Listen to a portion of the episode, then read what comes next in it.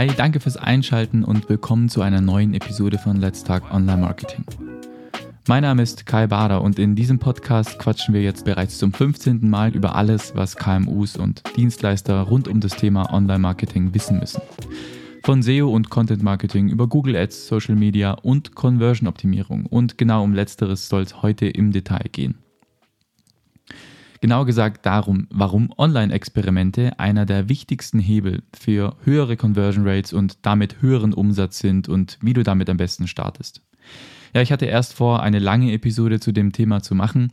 Jetzt habe ich mich aber doch dafür entschieden, das Thema auf zwei Episoden aufzusplitten. Der Grund dafür ist einfach, diese Episode ist als Einführung gedacht und Ziel ist es hier, dir einen Impuls zu geben, selbst Marketing-Experimente durchzuführen und in deinem Unternehmen oder in deinem Team das Ganze mal anzusprechen.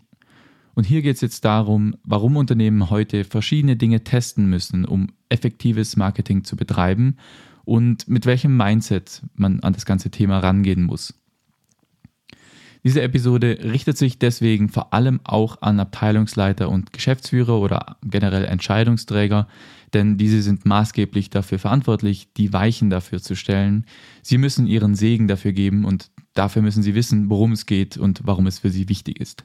Im zweiten Teil, der kommt nächste Woche raus, da gehe ich nochmal eher auf die Praxis ein, also wie du Experimente durchführst, wie du einen Prozess dafür entwickelst und mit welchen Experimenten du am besten startest.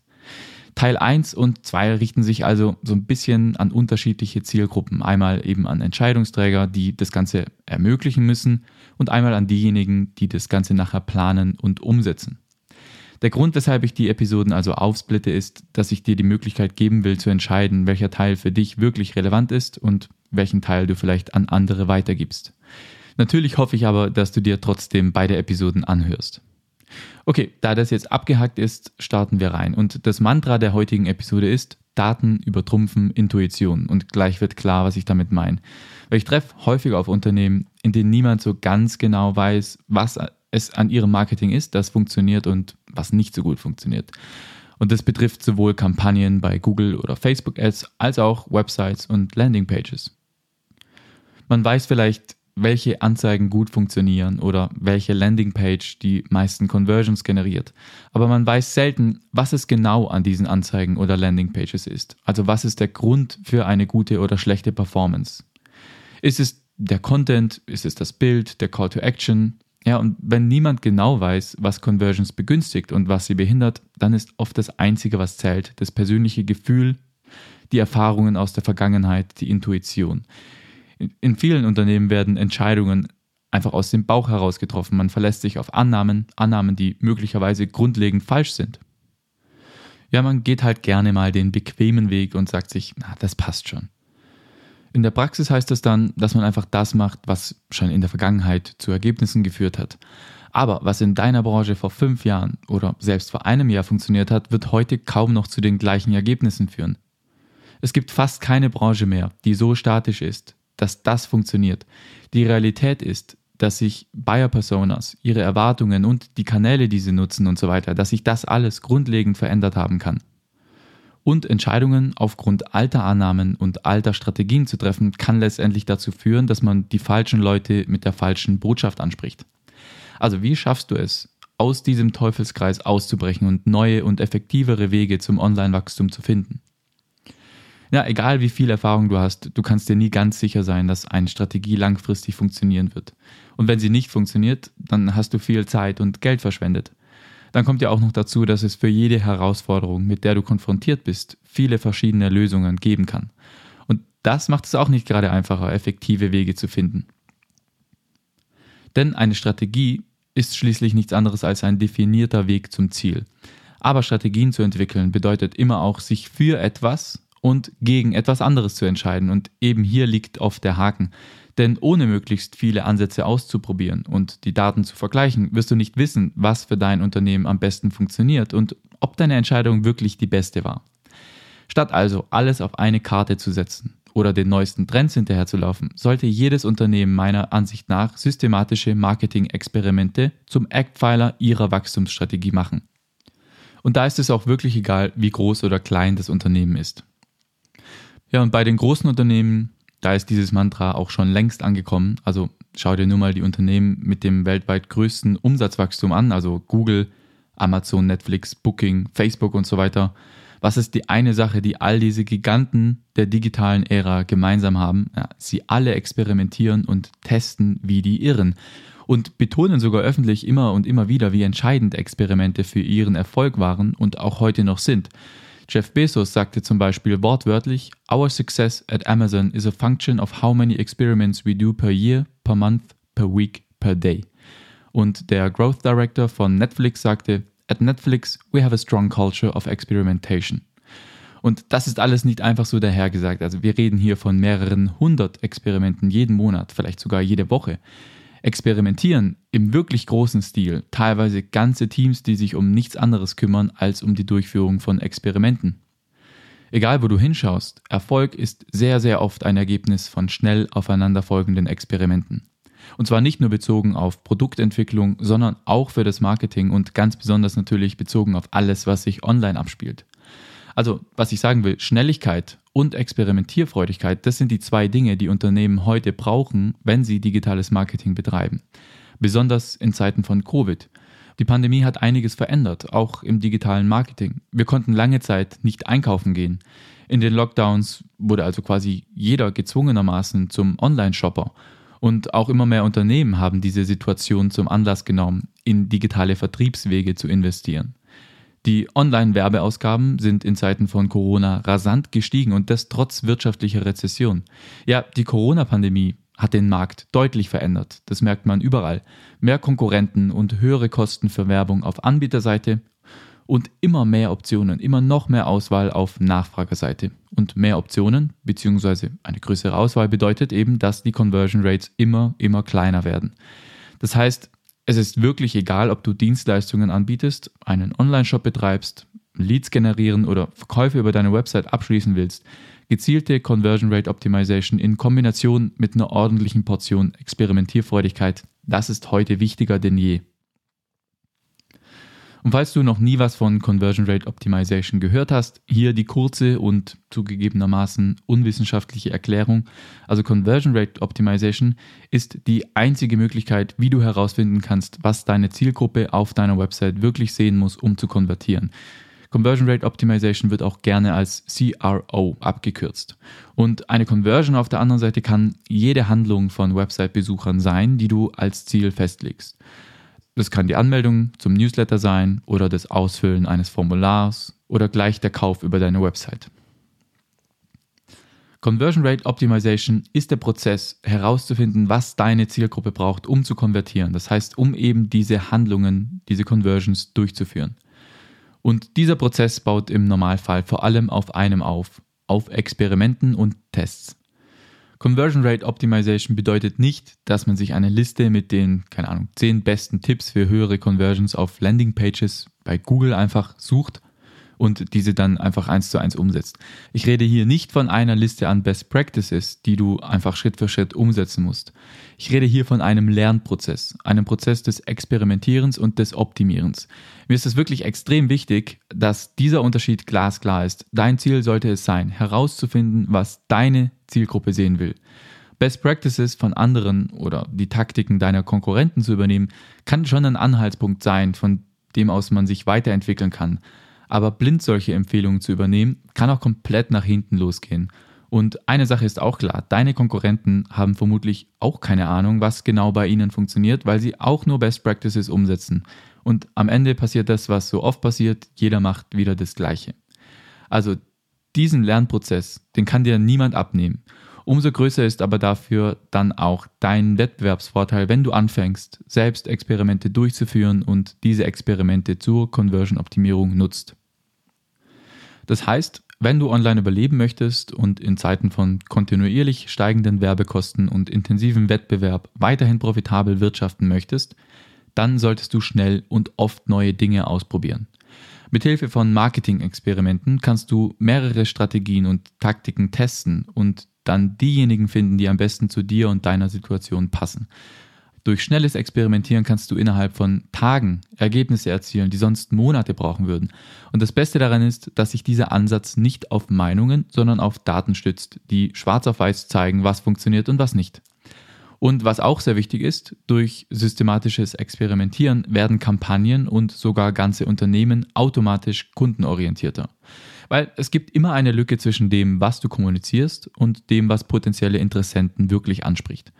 Aber diese Lücke zwischen Marketing und Kundenerwartungen kannst du durch Experimente verkleinern. Dadurch, dass du immer wieder neue Dinge testest und die Reaktion deiner Nutzer und Kunden beobachtest, näherst du dich schneller und effektiver an das heran, was sie wirklich wollen und brauchen. Ja, also Experimente sind in meinen Augen extrem cool und nützlich. Eine Sache ist aber ganz wichtig, nämlich bei der Herangehensweise und zwar die Denkweise. Das richtige Mindset ist entscheidend, um mit realistischen Erwartungen an die Sache heranzugehen. Denn obwohl ich jetzt so viel gelobt habe, einen Haken gibt es schon an der Sache. Wie könnte es auch anders sein? Und der Haken ist, die meisten deiner Experimente werden scheitern. Das kann ich dir jetzt schon versprechen. Vor allem, wenn du gerade erst damit anfängst. Du musst erstmal lernen, wie du Experimente durchführen kannst, welche Leute in deinem Team dafür geeignet sind und welcher Prozess dafür optimal ist. Erfolg kommt in der Conversion-Optimierung nicht von heute auf morgen. Erfolg kommt vor allem durch Trial and Error und ständige Wiederholung trotz Misserfolgen. Experimente durchzuführen bedeutet, etwas Neues auszuprobieren, von dem man noch nicht weiß, ob es funktioniert oder nicht. Sonst wäre es ja kein Experiment. Aber die gute Nachricht ist, je mehr Experimente du durchführst, desto höher sind deine Chancen, dass du ein richtig, richtig gutes Experiment findest. Ein Experiment, das so einen großen Einfluss auf deinen Umsatz hat, dass du all die Fehlschläge und Misserfolge in der Vergangenheit schnell wieder vergisst. Also die Devise sollte hier sein, scheitere schnell und häufig und natürlich lerne aus deinen Erkenntnissen. Du denkst jetzt vielleicht, ja, alles schön und gut, aber das ist doch eh nur was für große Unternehmen, ich kann mir das gar nicht leisten. Ja, Experimente können auf den ersten Blick kostspielig sein, das gebe ich zu. Vielleicht erscheinen sie sogar verschwenderisch, aber das Schöne ist, dass man sich auf lange Sicht sogar Ressourcen spart. Lass mir dir ein Beispiel geben. Mal angenommen, du hast einen Limonadenstand. Es läuft eigentlich ganz gut, also pro Becher verdienst du rund einen Euro. Aber irgendwie fragst du dich, ob das nicht noch besser geht, ob da nicht noch mehr drin ist.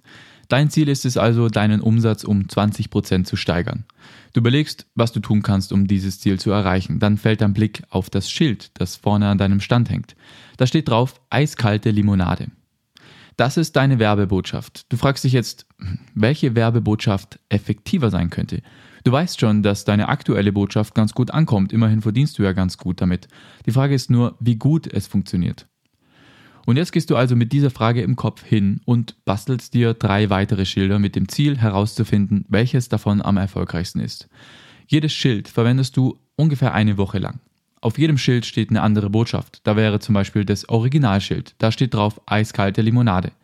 Auf dem nächsten Schild steht frisch gepresste Limonade. Auf dem dritten leckere Limonade. Und auf dem vierten nur ein Euro pro Becher Limonade. Und am Ende der vier Wochen kannst du dann vergleichen. Und deine Ergebnisse sind jetzt in diesem Beispiel einfach mal angenommen.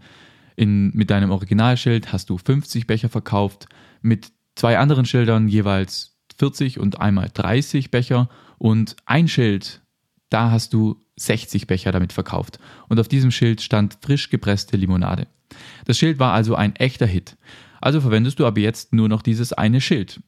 Du hast also insgesamt vier Wochen lang getestet, davon zwei Wochen lang etwas weniger Umsatz gemacht als sonst, kannst aber dafür jetzt ja den ganzen restlichen Sommer lang jede Woche 60 statt 50 Becher verkaufen. Schon klar, dieses Beispiel ist nicht perfekt, aber es macht klar, worum es geht. Den Verlust hast du im Nu wieder reingeholt und das ist der Grund, weshalb du mehr experimentieren solltest. In allen Abteilungen, nicht nur im Marketing, aber wir sind hier ein Marketing-Podcast, deswegen geht es hier in dieser Episode hauptsächlich ums Marketing. Okay, jetzt ist das Grundprinzip klar. Aber wenn du auch schon mal versucht hast, eine unpopuläre Idee durchzusetzen oder du vielleicht auch schon mal ein Experiment vorgeschlagen hast, dann weißt du sicherlich, dass es gar nicht so leicht ist, das durchzubringen.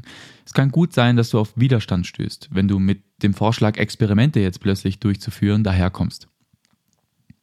Und hier kommt die Unternehmenskultur ins Spiel. Die richtige Unternehmenskultur und vor allem die passende Fehlerkultur ist sehr, sehr wichtig, wenn es ums Experimente allgemein und auch natürlich bezogen auf die Conversion Rate Optimization geht. Vor allem, wenn das alles neu in deinem Unternehmen ist. Das Team und allen voran der Chef oder der CEO müssen involviert sein. Tatsächlich hängt der Erfolg digitaler Transformation sehr, sehr oft vom CEO ab. Und das sind nicht allein meine Worte und Erfahrungen, sondern das sind die Erkenntnisse der Boston Consulting Group. Die betonen immer wieder, wie sehr die Führungskräfte Einfluss auf den Erfolg von Transformationen haben. Ja, und den CEO zu überzeugen, das kann ziemlich hakelig sein. Ich weiß nicht, vielleicht bist du ja selbst CEO, CEOs und oft auch viele andere, so alte Hasen, sage ich jetzt mal, aus dem Team, die müssen erstmal verlernen, was sie die letzten 20 Jahre gelernt haben. Die Wahrscheinlichkeit ist hoch, dass du auch schon mal ja, ein paar Sprüche vielleicht zu hören bekommst, nach dem Motto, wozu sollen wir so viel rumtesten, das haben wir schon immer so und so gemacht. Solche Sachen oder vielleicht hast du auch sowas ähnliches schon mal selbst gedacht oder gesagt, kann ja sein. Und die Wahrheit ist, dass datengetriebene Entscheidungen in den meisten Unternehmen noch nicht wirklich Einhalt gefunden haben. Das heißt, hier ist erstmal einiges an Vorarbeit zu leisten, damit dieses neue Mantra Trial and Error verinnerlicht wird und das ganze Team versteht, worum es am Ende wirklich geht. Je nach Unternehmenskultur kann es sehr schwer sein oder sehr leicht, Experimentierfreudigkeit im großen Stil zu etablieren. Gerade wenn du jedes Mal die Zustimmung deines Vorgesetzten brauchst und der wiederum die Erlaubnis bei seinem Vorgesetzten einholen muss und so weiter, dann wird es schwierig. Solche starre Strukturen sind hier ziemlich hinderlich. Ein Unternehmen ist nun mal mehr als eine Pyramide von Managementboxen. Der aller, aller wichtigste Akteur, der Kunde, der fehlt in diesem Modell. Marketing ohne Kundenorientierung ist aber wie ein Strandurlaub ohne Sand. Das geht einfach nicht. Falls du also CEO oder Führungskraft bist, dann solltest du sicherstellen, dass es die Unternehmenskultur zulässt, neue Dinge auszuprobieren, auch wenn du selbst vielleicht nicht so davon überzeugt bist oder denkst, dass die vielleicht scheitern werden. Das kann zum Beispiel bedeuten, den Teams mehr Freiraum zu geben. Wenn jemand einen Vorschlag bringt, muss dieser nicht bis hoch zum CEO gehen, um dort abgesegnet zu werden. Es sollte eigentlich reichen, wenn der Abteilungsleiter zustimmt. Bei Amazon läuft es zum Beispiel so ab, dass jemand, der ein Experiment durchführen will, der braucht nur einen Abteilungsleiter finden, der zustimmt. Das heißt, es können auch alle anderen Abteilungsleiter Nein dazu sagen. Solange man einen hat, der hinter der Idee steht, dann kann man, kann man es durchführen. Und dieses Prinzip finde ich eigentlich ziemlich gut, weil im Internet findet man zahlreiche Beispiele dafür, wie zum Beispiel die Geschäftsführer von Unternehmen Ideen komplett dämlich fanden, sie dann aber trotzdem durchgeführt wurden und am Ende das ein Riesenerfolg war. Und ein weiterer Punkt ist, dass Unternehmen lernen müssen, Entscheidungen öfter aufgrund von echter Recherche und von Daten zu treffen. Wenn man Experimente durchführt und die Daten eindeutig belegen, dass eine Option besser ist als eine andere, dann muss sich diese Option auch durchsetzen. Und zwar egal, wer dagegen ist. Wir haben alle Vorurteile und wenn wir etwas vor die Nase gelegt bekommen, was diesen Vorurteilen widerspricht, dann schalten wir gern mal auf Durchzug. Aber nichts bremst die Innovation schneller aus als Meinungen. Und das heißt nicht, dass Managemententscheidungen immer auf Experimenten basieren müssen. Das wäre ohnehin nicht realistisch. Aber gleichzeitig sollten Entscheidungen dann diskutiert werden und nicht einfach von demjenigen mit dem höchsten Gehalt durchgeboxt werden. Das ist alles, was ich sagen will. Und es kann für den Anfang auch sinnvoll sein, dass das alles erstmal in einem kleinen Rahmen zu probieren. Zum Beispiel in einem kleinen Team voranzutreiben, quasi als kleines Pilotprojekt innerhalb des Unternehmens. Und in diesem Team könntest du dann zum Beispiel so eine Art Wettbewerb veranstalten. Bei diesem Wettbewerb würden dann alle Teammitglieder Ideen entwickeln und diese Ideen dann vor der Geschäftsleitung oder dem Abteilungsleiter pitchen. Und das Management oder die Experten aus den jeweiligen Fachgebieten, die könnten dann eine Art Jury bilden, die anschließend die besten Ideen nominiert und theoretisch wäre auch ein Mitarbeitervoting denkbar. Ja, und die besten Ideen kommen dann in die nächste Runde sozusagen und werden weiterentwickelt und am Ende auch umgesetzt. Solche Wettbewerbe haben sehr, sehr viele Vorteile, weil sie machen einerseits das Engagement des Managements sichtbar. Das heißt, es ist wichtig, dass die Mitarbeiter verstehen, dass das Management dahinter steht. Außerdem werden Mitarbeiter so mobilisiert und das Ganze macht auch so richtig Spaß. Das heißt, sie werden auch noch motiviert. Und ja, das waren jetzt nur so vier kleine Impulse, wie du so ein Thema intern voranbringen könntest.